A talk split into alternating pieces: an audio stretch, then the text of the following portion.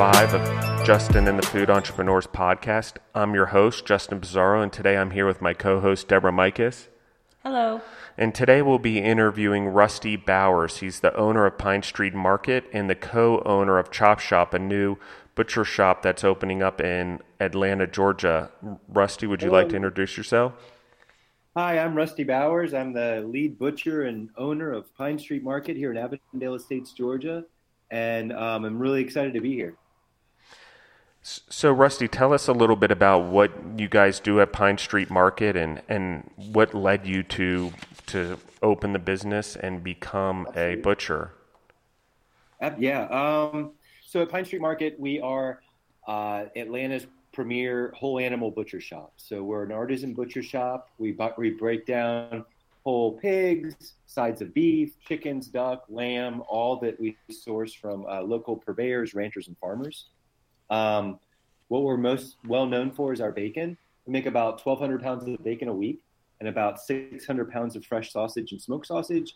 Um, everything from coppa to specs, salamis, prosciutto, and then we uh, also teach classes almost every Saturday on whole animal butchery, sausage making, curing meat, all that kind of fun stuff. We have a good time. And and so, how did you get into butchering, and and what led you to opening up Pine Street Market? I like talking about this. Um, so I started cooking back in 1993 when I flunked out of college, um, like a lot of chefs, and um, then quickly learned. I uh, grew up in Jacksonville, Florida, and I quickly learned that cooking in Florida was fun, but there was a whole big world out there. So I sold my car and moved to Maui, and learned about fish and seafood. Made money in Maui. Moved to um, Austria and traveled Eastern Europe and the Middle East, working in Austria and Turkey. Took that money, went to Culinary Institute of America up in New York, and um, then afterwards, when I graduated, moved here to Atlanta to be near my family. And so, um, when you came back, did you have the idea of opening the market, and it just came, or did it take a while, and you just had the money saved up and jumped right into it, or you found that uh, Atlanta needed a market? How did how did you go about it, or you just had a whim and you're like, I'm going to do this? So, um, one of the best things I learned at CIA was how to read food trends. And looking to New York and San Francisco and LA had all these like amazing badass butchers that were like cutting their own stuff and meeting the farmers and walking the farms and being like the the punk rock. If a chef is the rock star, the butcher's the punk rock, do it yourself, you know, Minutemen or Misfits. Um, and got tired of being in kitchens. I got tired of I'm there are lots of things that I think that I'm good at. I know I'm not good at menu development. I'm not good at the whole side of being a chef to where you're constantly reinventing everything and coming up with new things. And so I was burning out. And then met Wes and Charlotte at Riverview Farms with their pigs, their cows, their produce, and was like, I love what they're doing, and no one is showing this at all. And that kind of led to where we are today. And what what kind of animals do they have at? Uh, could you repeat the name of the farm? I think you said Red River, but I, I may have misunderstood. Sure. So um, the farm that we source the majority of our meat from is Riverview Farms, uh, about an hour and a half north up in Ranger, Georgia. Um, it's uh, Berkshire and Tamworth pigs, uh, Angus cattle. Uh, they grow all the feed there on the farm, so non-GMO soy, non-GMO corn. The pigs forage for um, acorns and sweet gumballs and pecans, and they're right on the river. And it's just this beautiful, happy little farm. Actually, a medium-sized farm, but it just that helped me fall in love with butchery. And I learned some in Austria, some in Maui, and some at school, and kind of pieced it all together and kind of built the company that we have now. Oh, that's great. Um, so tell us about the chop shop then, and what's the vision there? Is it a similar idea, or how are you expanding on it? Um, what you're doing now, and I assume you're going to use uh, Riverview Farms as well for that. Right. So I, I co-own Chop Shop with Riverview Farms, and so we call it full circle farming, um, with the idea that they're raising the food, they're birthing the animals on the farm, uh, taking them to be processed, and then bringing them to Pine Street, and then we'll do all the fresh cuts, um, curing the meats, the sausage, the bacon, smoking, and then delivering that to Chop Shop. So Chop Shop is going to be the one thing it is is a big, beautiful retail store. It'll have a um, an event space for up and coming chefs to do pop ups, uh, lunches and dinners. Um, we'll be able to teach like the higher end classes there, like meat and wine and beer pairing and pasta making and uh, different things with vegetables. So while Pine Street will remain the producer and have like the rough and tough classes, Chop Shop is the more refined, 1,300 square foot, beautiful retail store in the heart of Atlanta. That sounds amazing. As someone who loves to go out and look at meats and figure out what to make for dinner, it sounds like a really cool thing to be able to do that. Also, maybe take a cooking class. It sounds amazing. Thank you. Yeah, we, we stick with our tagline, know your butcher. We want we want you to choose to to take part in what we do. And we understand you can go to Kroger or Walmart or wherever to buy meat, but you're buying into the, the lifestyle that, that we promote and the the idea of you can walk in and like some of our customers do and say, Hey, what do you guys have today? What am I having for dinner? And we'll walk you through how to prepare each cut. So tell us about the classes that you guys offer because I've seen some of the stuff on Instagram and the posts and stuff like that. I think you did a class on uh, cutting up the whole pig and, and what that looks like. So what is it that you're trying to do and, and educate people on and and I assume it's giving back in a way, but it's also educating people so they're more familiar with fresh right. meats. Um, so tell us a little bit about that. So the idea of the class is it's um, to help educate the public on what we do, and so we even have a plexiglass window in the store to where you can look back at any given moment and see me and the other butchers working, um, either we're slicing or, or, breaking down the side of pig or beef, kind of all these different things. You can just look in and see it happening.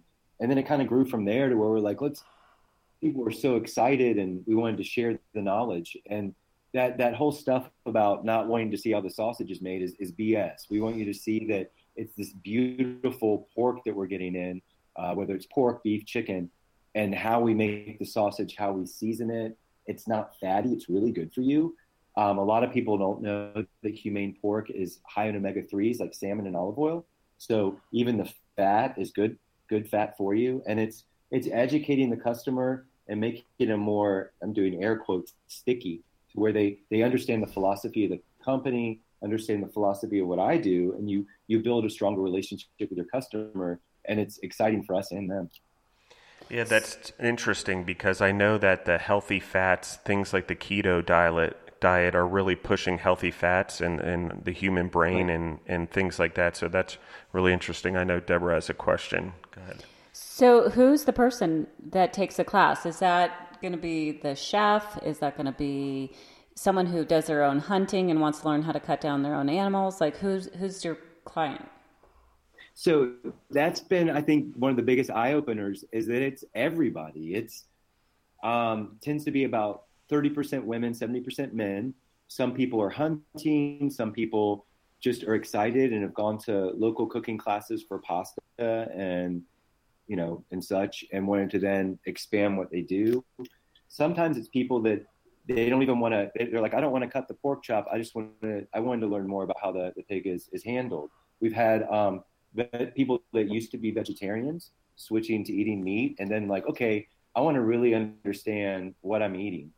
And that's really been helpful for for people as they you know change their lifestyles. So would you say there was kind of a pivot there? You decided to to educate people, and then you realized there was an opportunity to train people, and I guess that would be something as an entrepreneur and owning your own business you saw as an opportunity. So when I first opened back in um, 2008, uh, I didn't time it right because it was right as the recession was hitting, and um, the the city of Avondale Estates that we're in really wanted to have a retail store that the neighborhood could could come to. Because originally I just wanted to be a wholesale meat provider up and down Atlanta and East Coast. Uh, so we added the store, and then I watched sales at the store, sales at the open air farmers markets, wholesale and online, kind of trickling a little and growing. And I'm like, hey, it was a big eye opener for me that the more avenues of business that we have, the, the, the better chance we can stay in business. I mean, we this is our 11th year of business, and I, I attribute that to being able to do classes, wholesale, farmers markets, online sales, and have the retail store. Yeah, you see lots of that with entrepreneurs and the vertical integration and the more points that you can hit different clientele with basically a similar product. Um, and at different right. parts of the market, it sounds like you've even started with your partnership that's coming up. That that's what you're doing. Absolutely, and it's it's we're growing with them. And the big thing um, when I approached them a few years ago with the idea was, hey, let's not open a barbecue restaurant, a hair salon, or an airline business because we don't know how to do any of those things. Let's open a place that you continue to do what you really well do well. I continue to do what I do really well, and then grow it and become bigger and bigger. And I think that's the key to success in this market. So, do you guys contemplate having multiple stores? No, we'll have the one, and then um, I don't I don't know what the future holds. I know for Pine Street, we're about to go from 2,600 square feet to 11,000 square feet oh, wow. as we start to take our product into grocery stores and up and down the East Coast. Um, and then with Riverview, I know that they've always dreamed of having the retail store, and I could see it becoming bigger and you know mightier and um, more of like a culinary mecca of food. So tell us a little bit about that journey from 2008 until now and, and, that expansion and how you've decided to expand and, and I guess your products have gone into retail stores. Uh, how did all of that come about?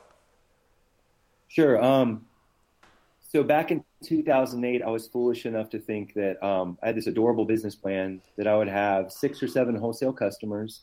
They would spend each a couple hundred dollars a week on salami and whole cured meat and I'd have a part-time dishwasher come in and clean up after me, and I would run production by myself, the retail store, farmers markets, and deliveries. So about two weeks later, I started hiring people because there's no way I could do that, and um, having to grow the business. And for me, it was the the second that I took on employees, and I'm like, wait a second, I'm responsible for people's livelihood, and you've got to go from there. Um, it took me, and this is a a kind of a, an embarrassing thing, but it took me six or seven years to realize I can't lead by fear and adrenaline. And a few years ago, I had my epiphany that I was a jerk and I was a jerk of a boss and I was having high turnover and I was stressed out. I was trying to grow the wrong side of the company, the wholesale side, way too fast and it was messing up our margins. So I was keeping these unhappy people busy and going out of business. And so I had this big eye opening moment that I had to cut back and become small to grow to be big.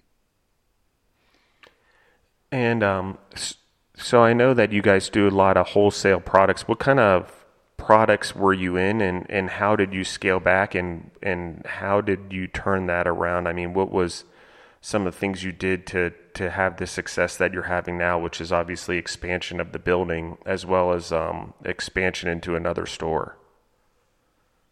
So I, I watched um, two things that I was doing wrong as as far as growing the business was that um, well three things I was doing wrong was I was bringing I was promoting people into positions that they were doomed to fail.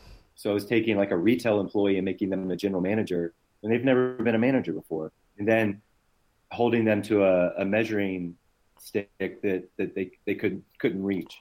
Um, I also was growing uh, wholesale bacon to restaurants with my price way too low to try to be com- competitive with like Sysco and US Foods and was producing almost 3,000 pounds a week, but not making any money on it really. It was just all getting eaten up in labor. And then on other avenues is I was listening to anybody and everybody about our product line and was quickly, in my eyes, becoming the cheesecake factory of, of meat to where I'm like, here are 45 different types of sausage. And I've now narrowed it down to about eight. And um, I think that streamlining the company, hiring the right people, and trusting the people that you hire, and realizing that my number one job at Pine Street Market is to create a mood where people feel safe and they feel respected and empowered and then that's how we'll all grow together. Um, just real quickly, um, what's your website address so people can look at the products you guys have? I want to make sure we, we cover that because I think we're talking about products a little bit. It's a good uh, transition there. Absolutely. Uh, my fiance and I, we just redid our website, pinestreetmarket.com, and you can go on there for recipes, different um, butcher boxes you can buy, or individual items, learn about our classes, uh, learn about me and our butchering crew and our sales team. Uh, it's a really fun, interactive website. Tell us a little bit more. I know bacon's a big popular item, and I've known you've uh, put it into Flavor of Georgia as well. Uh, what different types of bacon do you have, and what type of different sausages do you have? Because I know those are popular items. On our bacon, we do our um, our heritage bacon, which is coming from uh, pigs out of uh, North Carolina, Duroc pigs, and then we have our black label bacon, which is all Riverview Farms pork belly. So those are the two different types of bacon that we have. Um, as far as sausage, we do um, bratwurst and country sausage would be our most popular. Then we do a smoked kielbasa, a smoked chicken sausage with Springer Mountain Farms chicken. Um, we do a cotechino, which is a really fun one that I, I really like. It's a very rich, velvety Italian sausage. We do our standard Italian sausage, andouille, uh, Mexican chorizo, and bacon burger. Oh wow, the bacon burger one sounds good. Yeah, that one's a lot of fun. And where else can people find your products? So right now, our products are um, on our website, pinestreetmarket.com, at uh, some of the open air farmers markets here in Atlanta. We have a retail store, and we supply about 40 wholesale customers. Some are um, some are outside of Atlanta, but most are inside Atlanta, uh, whether they're restaurants or retail stores. And then um, soon we can see the products in February when we open Chop Shop.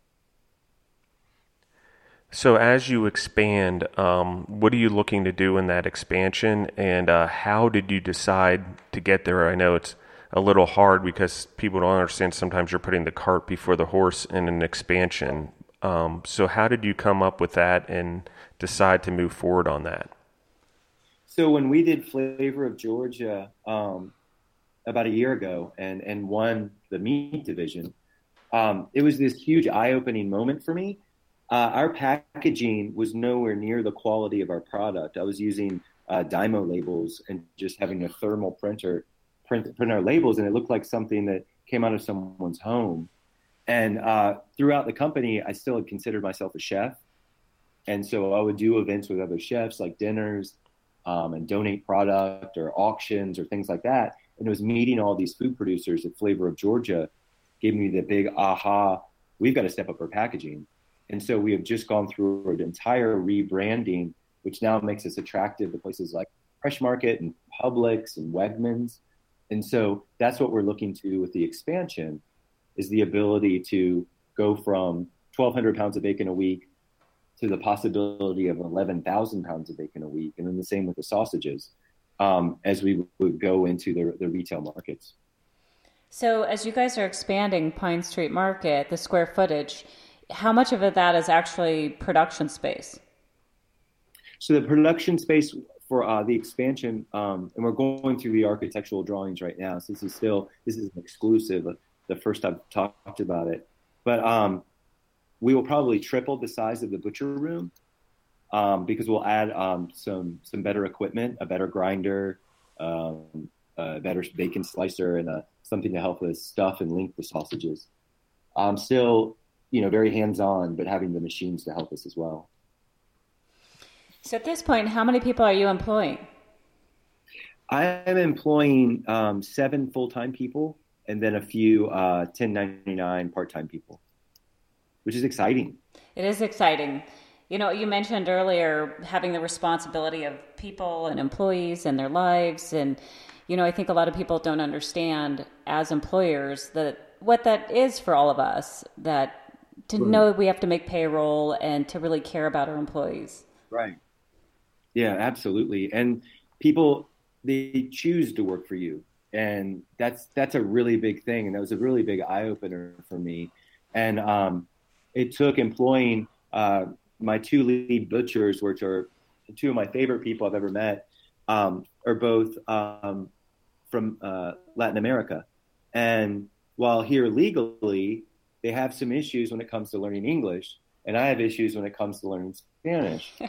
and um, it took that that language barrier as the hey, I can't be disrespectful to these two guys. They're wonderful people and are trying as hard as they can, but then we're going to have issues when we talk. And that really was my big eye opener to oh my god, I'm a jerk. I've got to I've got to rein this back.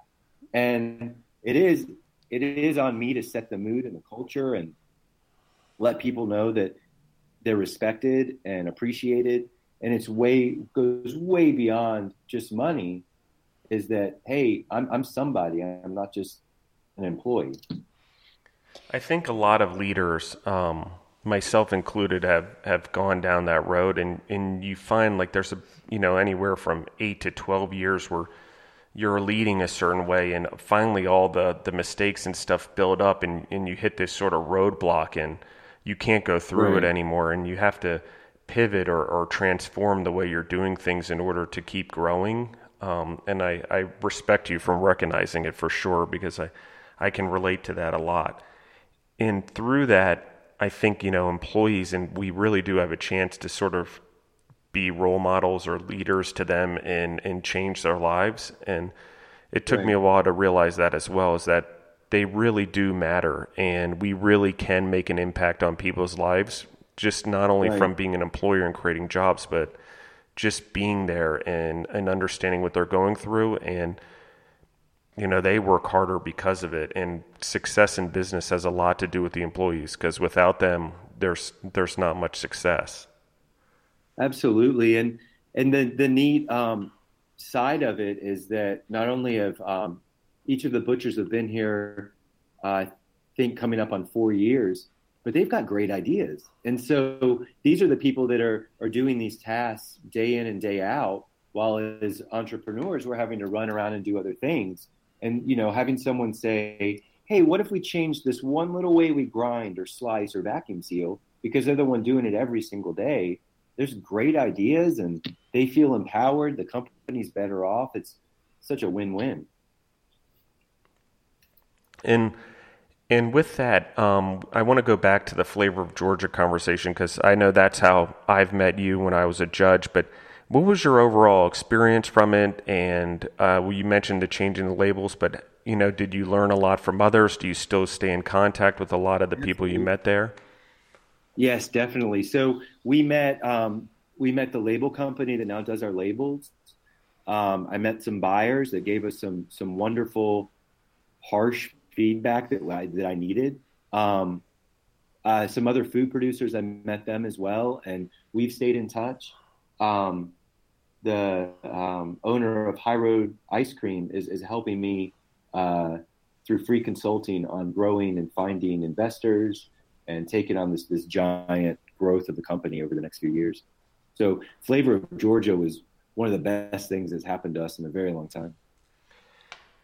We find a, a lot of people the connections that you make at the the contests or contests like that um, are invaluable, and it helps accelerate things along. And I think to your point, when you have someone that's willing to give their time to help you excel or, or find investors or grow your business, you know that's important as well. I don't think we have enough of that in any industry in this in this country. People don't help each other enough, and I and I think flavor of Georgia and the state of Georgia really has become quite an incubator of that and, and helping each other all the way from the government and the universities yeah. to the flavor of Georgia. So um, props to the state of Georgia for that for sure. Um, yeah, definitely. On, on another question, um, how do you motivate yourself every day? And I'm sure you have days that don't go great and, and you're down or, or sales don't go well. How do you motivate yourself and keep yourself going every day? Uh, I motivate myself by surrounding myself with people that I admire and respect and want to make sure that I'm doing right by. Um, with the number one being my fiance. She's a she has a PhD in microbiology and three other degrees, and um, has worked at the Department of Defense now CDC, and she can move mountains. So if I'm going to be her partner, I better be right next to her moving mountains. Um, and that's my biggest motivator. Uh, but also people like with the owner of High Road Ice Cream, with um, uh, Ted Nelson at Gumbo Marketing. These people really um, push me to do better and to grow. And I'm not giving them a, a dollar, not anything, just respect. And it's it's knowing that through open conversations and, and working with people that, hey, you know, I better do right by the butchers. You know, I, I need to to make sure that I'm finding fun in every day, but I need to make sure that I'm I'm the one driving the bus. So if I don't have a roadmap, you know, we're not going to stay busy. We're not going to grow. And it really that's been a lot of fun is is growing into being a leader that I respect.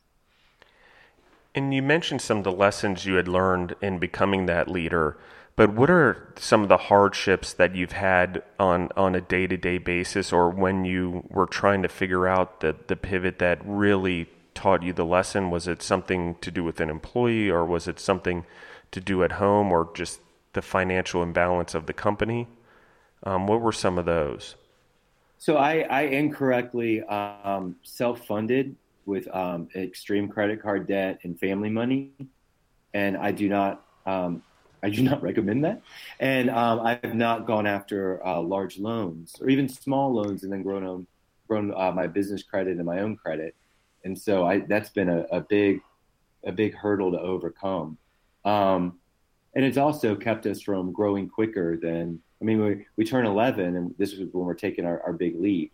And so I think that we could have grown faster had I um, I don't know, reached out to the financial market or uh, been more financially savvy in that way. Um, I've learned a lot too, just from. I grew up working in under like very successful French chefs with horrendous drinking problems and tempers, and picked up the tempers. And it's it's taken a few years to shake that and to realize that, hey, it's just food we're, we're going to figure it out. Everybody's here. Hopefully, everybody's here because they want to do better and and grow. Um, but I think I it was a lot of trial and error and a lot of lot of uh, introspective growth. And um, when there's a problem here at Pine Street Market, it's probably has something to do with me, and I got to be the one that solves it. Um, I've learned how to rebuild equipment. I've learned how to um, do plumbing and electrical. I'm not good at electrical, um, but uh, it's I, I think as you grow, you've got to be scrappy, but you also have to trust those around you and surround yourself with good people and surround yourself with good employees and let them know, hey, I appreciate you, and put in a coffee maker and a water machine, put in a sound system so we can listen to silly music like Kesha and Lady Gaga because aggressive music and butchering does not go hand in hand. yeah, especially people playing with knives. That's probably not too good. Right. You get all tense and angry. Yeah. And so I guess I, I think there's a lot there. One of the things I think is we've portrayed um, and we've caught on to it as entrepreneurs is we've watched the Steve Jobs movies or we watch the the chefs on television and, and these leaders and there seems to be anger and and leading with an, an iron fist and um, and it's really not the way it's done. I think we've kind of done that as a society and and maybe overall as the world that you know it, you get farther by being harsher and demanding more of people and I I really tend to disagree with that based on my own experience. I think when you really relate to people and connect to them and are a human being, things go so much farther. So I'm, I'm really glad you brought that up because I think it's a, a valid point, and we see a lot of that in the food and restaurant world, and that you know anger or yelling seems to get things done, and I just don't think we we live in that world. I mean, there's a time and a place for it, but I don't think it's an everyday thing. So eh, the vulnerability right. there, I appreciate you sharing that with us. And yeah, so, definitely, it's, it's been my biggest lesson in business. And so, did you always want to be an entrepreneur and own your own business, or was it something that just sort of happened when you got home?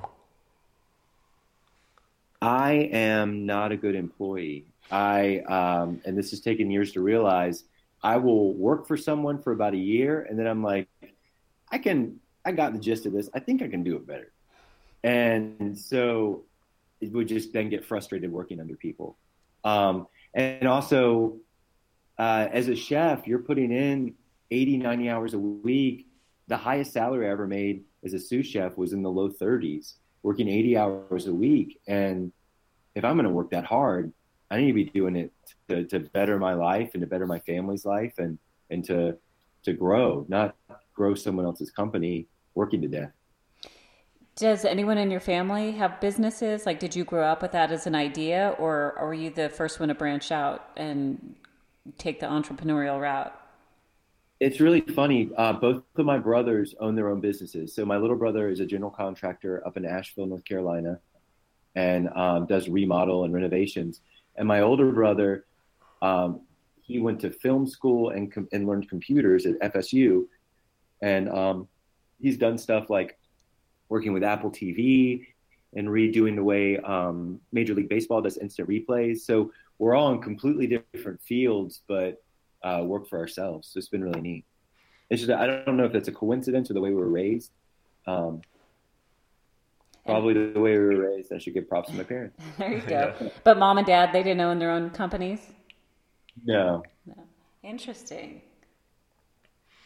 And and so your uh, fiance, you said, and, and she obviously is a, a very challenging job and, and works hard, but how is what you do um, affect her? And I, I think you said she helped you redo the marketing and, and the labeling and stuff like that. So, how do you guys work together and then manage that time apart while you're running a business that has different hours, I assume, than when she's working and plus expanding? Right. How do you manage to maintain a relationship and and do all those things?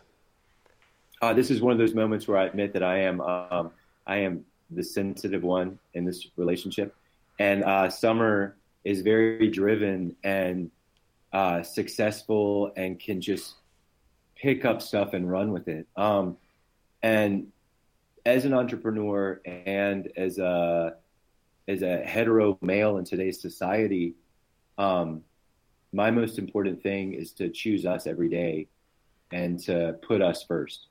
And that's the only way this relationship's going to work. Um, it has to be the most important thing in my life. I had a business, I had anything else. Um, and letting her find her space and fun in what I'm doing. And so she can share it with me. Uh, she does a lot of the design work. Uh, she's done the, the whole rebranding and uh, run with that uh, the website, the newsletters. It's really been wonderful because these things presented themselves as our relationship grew. And she's like, I want to do this. And she's really made it her own. And um, I don't know, it's just, it's been this whole nother beautiful side of our relationship. Um, we make sure that Sunday is family day for me, her, and our little cockapoo, Gracie. Um, and so that's family day. We do family stuff and uh, are real protective of that. Yeah, I think that's important. And you touched on something I think is important that I heard a couple years ago, which was um, as a male, we we're in charge of of leading the adventure, but we want to make sure that we make our significant others a part of it as as a woman, so they feel that they have ownership of it as well, and uh, and and equal in it, and planning it, and in doing it, and, and finding their space in it. So I really enjoyed that you said that. I think Deborah and I find that quite a bit. I, I'm the go ahead, you know, jump off the bridge, don't care what's at the bottom, and I'm going for it entrepreneur. And she's sort of the balanced one and, and, and picks up the pieces she, she wants to that I leave behind and helps make sure everything goes smoothly. So I can relate That's to that a lot. And there's a lot of trust and, and love and, and kindness that's built around it and understanding when you include each other. And I think yeah. you have a more open and honest relationship with each other when you are vulnerable in that way. Right. Deborah may disagree with me, but I totally agree. I was, actually, as you were describing, you know, how it all goes between the two of you and how you approach things, it sounds a lot like Justin. And so, yeah, I'm the sensitive really... one for sure. So, um, so with that in in scheduling time and stuff like that, you, what days of the week are you open? What are your hours? Um, and what are your planned hours for the chop shop? So Pine Street is open. Um, we're closed on Mondays, and we're open Tuesday through Friday, 11 to 7, and Saturday and Sunday, 10 to 5. Chop Shop will be open seven days a week, and I'm probably going to get this wrong because it's not in front of me. I think it's going to be 10 to 7 during the week, uh, 9 to 6 on Saturday, and 10 to 6 on Sunday, I think. And I assume, but, uh, oh, go ahead. Oh, just the Pine Street hours have evolved over time to fit the needs of the customers. We used to open up at 9 in the morning and then do zero business till 11 so it's kind of funny. So then we, so I'm sure that Chop Shop's hours will, will change with the demands of the neighborhood. It's the fastest growing area of Atlanta. So as it grows, I'm sure the hours will kind of morph to fit. Oh, so that I have lots of questions around that. When you chose the location for the new place as well as the old place, were you aware of those growing markets? Had had you chosen them because they were growing and you saw the trends as you mentioned earlier? I was very naive when I started Pine Street and um, didn't think I even needed a retail store. And then the the city wanted one, and they were correct. And um, so when we we opened the retail store here in, in Avondale Estates, it's on a weird side street. The the sa- the sign out on the main road's all janky, and you can't really even find the street when you're looking for it. And um, you know, God bless Google Maps and all that stuff um, and Waze.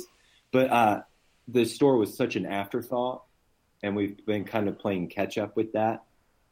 Uh, it's a, about 100 square feet. It's really small, um, with just one deli case. At Chop Shop, it'll have four deli cases and display areas and, and you know a big, beautiful retail store. And that we were um, Charlotte, the um, farmer at Riverview Farms. Her and I went all over that area of Atlanta to find the right spot. So it's on a, a very busy street, uh, up and coming area, and uh, we were we probably toured a half dozen facilities, probably more, till till we found the right one. Have you guys chosen to rent or to own your own facilities? To own. To own. And owning the building alone is, is going to be extremely profitable. So we bought the building in the mid 300s and it's already appraised now that we've done the build out we aren't even open yet it's already appraised in the 700s wow so, and do you have extra space that you're leasing out to other people to help it pencil we do so it was uh, before um, we bought it it was an old tire shop and before that a gas station so if you think of the the big the big building that's chop shop is where they would you know where they'd have the mechanics and change the tires and then there's that little building with the overhang where there used to be gas tanks. And that little building that used to be the office. We're to, I think we're back and forth. I think we're to do like a, um, a demo kitchen to where you can film or set up and rent for the day to sell food. Either that or we're going to sell. Um, Charlotte's husband, Wes, wants to call it the Poorhouse, P O U R, and have uh, beer and wine. So we're, we're kind of, we're going to see as we open in a few weeks, we're going to give it several months. Right now, it's just uh, raw, and then give it a few months and kind of feel out what do we think, which one do we think is right.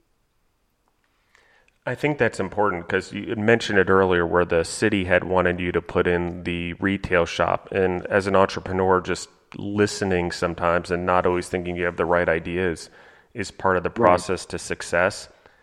And that also brings me. I know you're at it. You said 11 years earlier, and it's been a long road. But I, the thing about it is, there's really no overnight successes. I mean, people think right. suddenly you're you're popular in your restaurant or your your bar or whatever it is or shop is doing well. It's really takes years of you know failures and experiences to get to that point, and people tend to see the success versus seeing the hardships that came before it. So, I mean, I, I hear it all the time 10, right. 8 to 10 years yeah. before they've ever really made any money or really felt like they were doing well. And I think that is a learning curve. I mean, there's lucky people out there that do it less than that in, right. in the world, but in the food world or in the world that you actually have a, a tangible product, it does take much longer. It does take much longer for it to stick. Um, so well, that's what I say to people when they come to me wanting to start their own businesses: as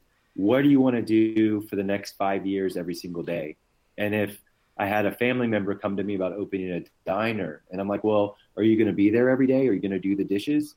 And they're like, no, it's we, we want a business that you don't need to maintain that kind of just works itself. And I'm like, aside from a laundromat, I don't think that there's such thing. Like you can't if you're starting the business, you are the business for at least five years, possibly ten.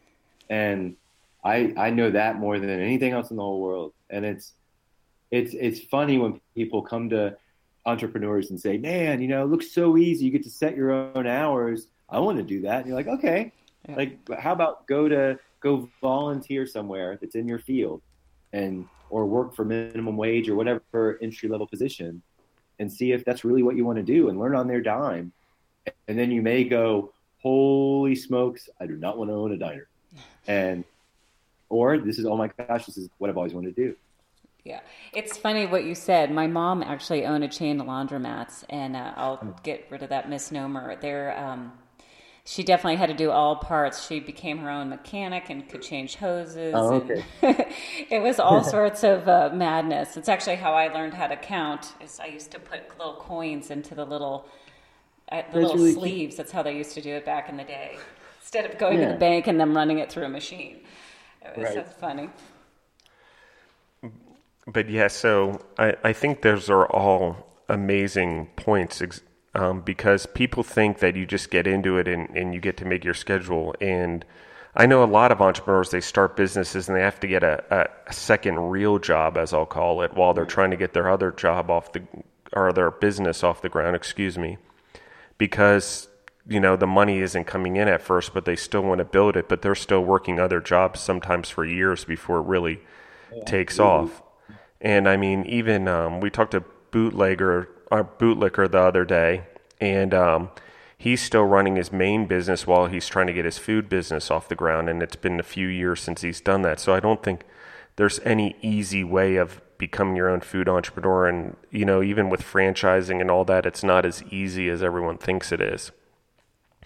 So well, with that, I still go ahead. pick up consulting jobs. I'll I'll pick up consulting jobs. Um, where I write food safety defense programs for various food producers.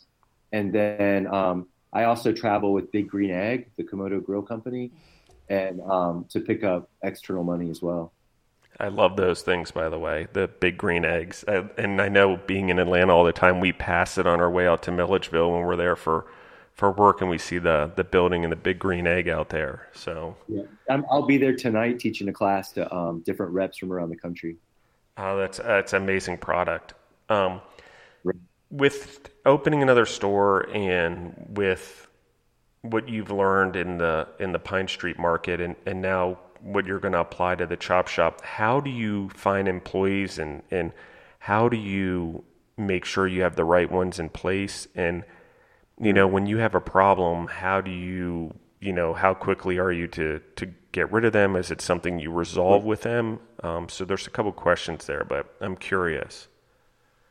Right. Um, hiring people and hiring the right people is very important to um, my quality of life. Um, I have mishired or mistreated, you know, employees throughout the years and uh, mispromoted and things like that. Um, one one of the things that I've learned over the years is the most important is to have a strong vision and a strong culture and um, very black and white job descriptions. So we have an employee manual that goes over everything, including how to act on social media when you're not at work. Um, but with uh, appropriate measuring of um, employee jobs, you know what the, what tasks they're doing, um, being slow to hire and quick to fire. Um, I will. I've learned in the moment. I mean, I used to reprimand employees in front of other employees, which is one of the worst things you can do. And I've learned to you just pull the employee aside and you say, "Hey, um, let's talk real quick about what just happened." And I respect you and you respect me, and let's just have an honest conversation. And that that goes so far. And I've had um, I've had people with alternative lifestyles working here. We have several now, and letting them know that they feel safe.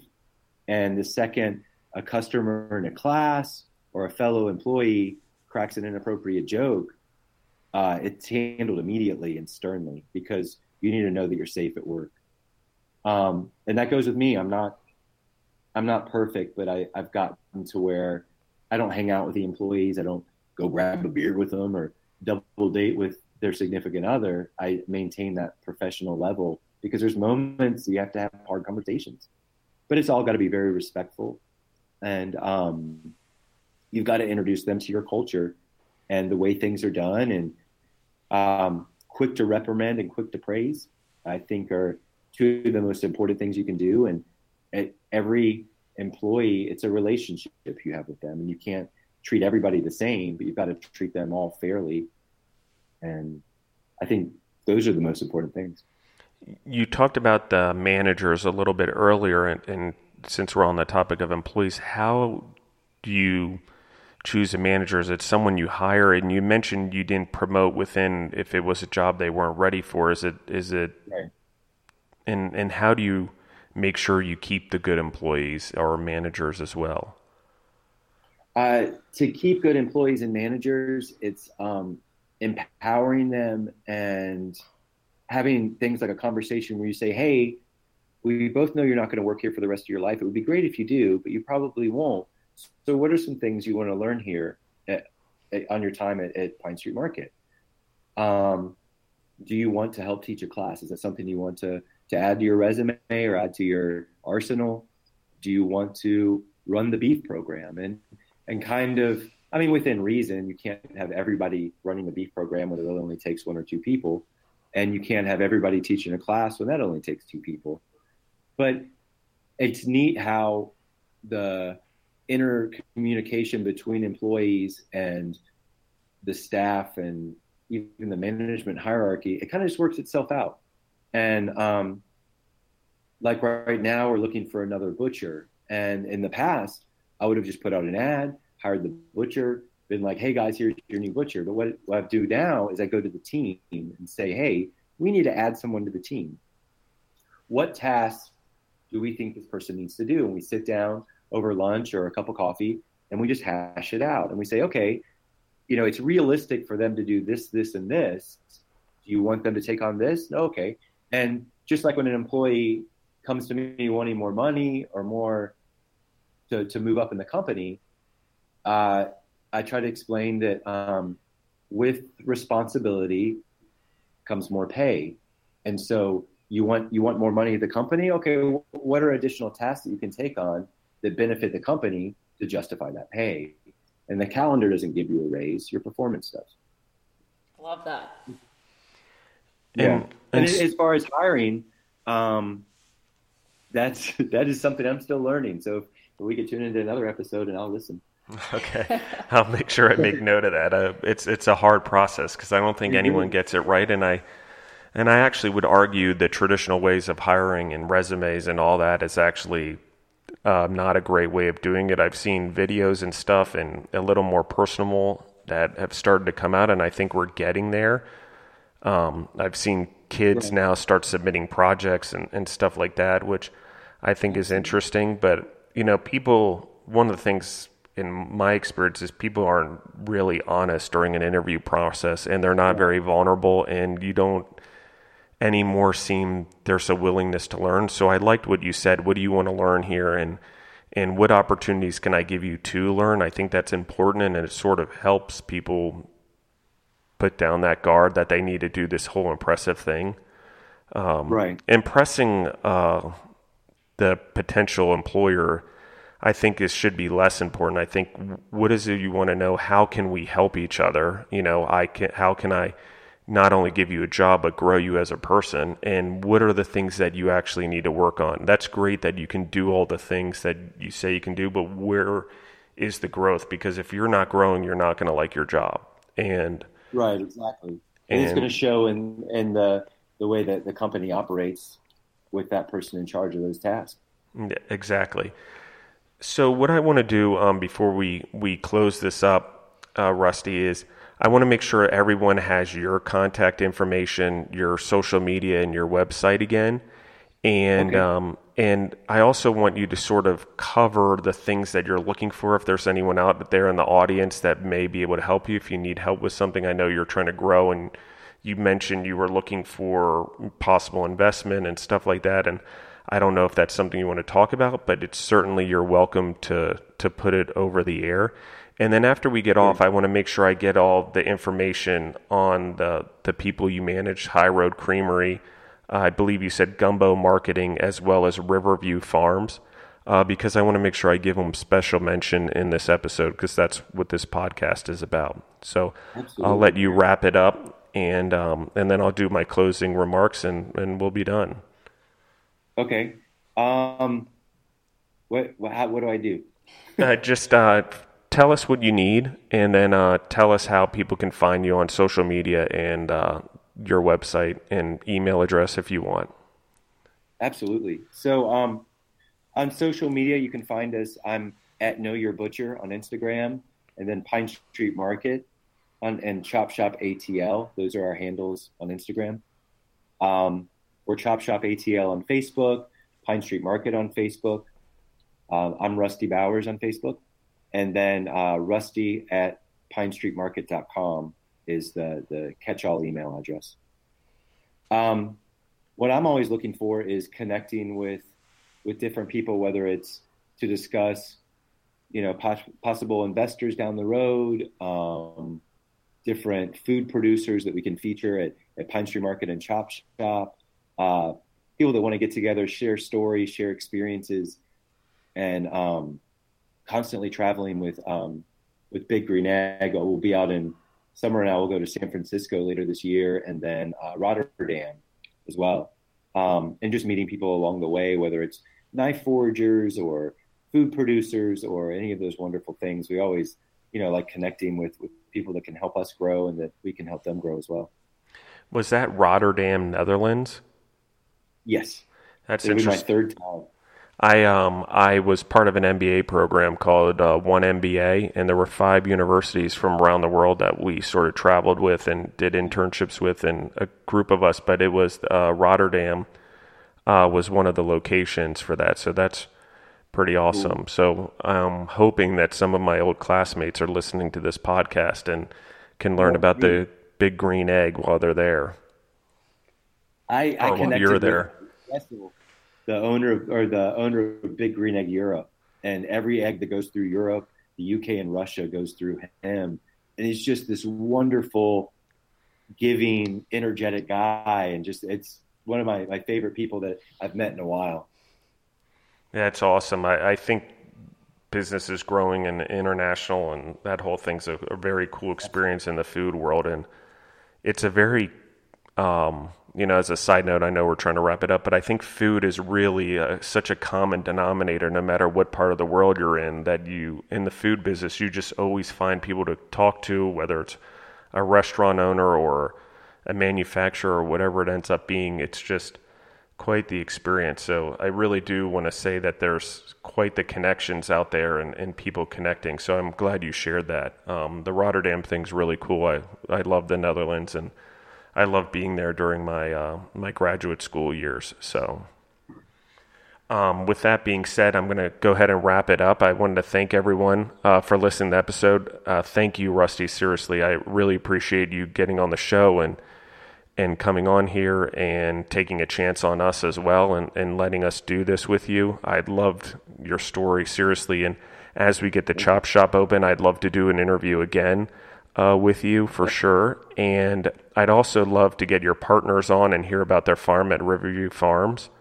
And mm-hmm. so I will reach out to you and get their contact information because I think they have a great story as well and what they're doing with animals and and meats. Um, again, this I'm Justin Bizzarro. My co-host is Deborah Mikas, and we're Justin and the Food Entrepreneurs. You can reach me at justin.bizzarro at gmail.com. That's B-I-Z-Z-A-R-R-O at gmail.com. And we're on Instagram and Facebook at Justin and the Food Entrepreneurs. Thank you.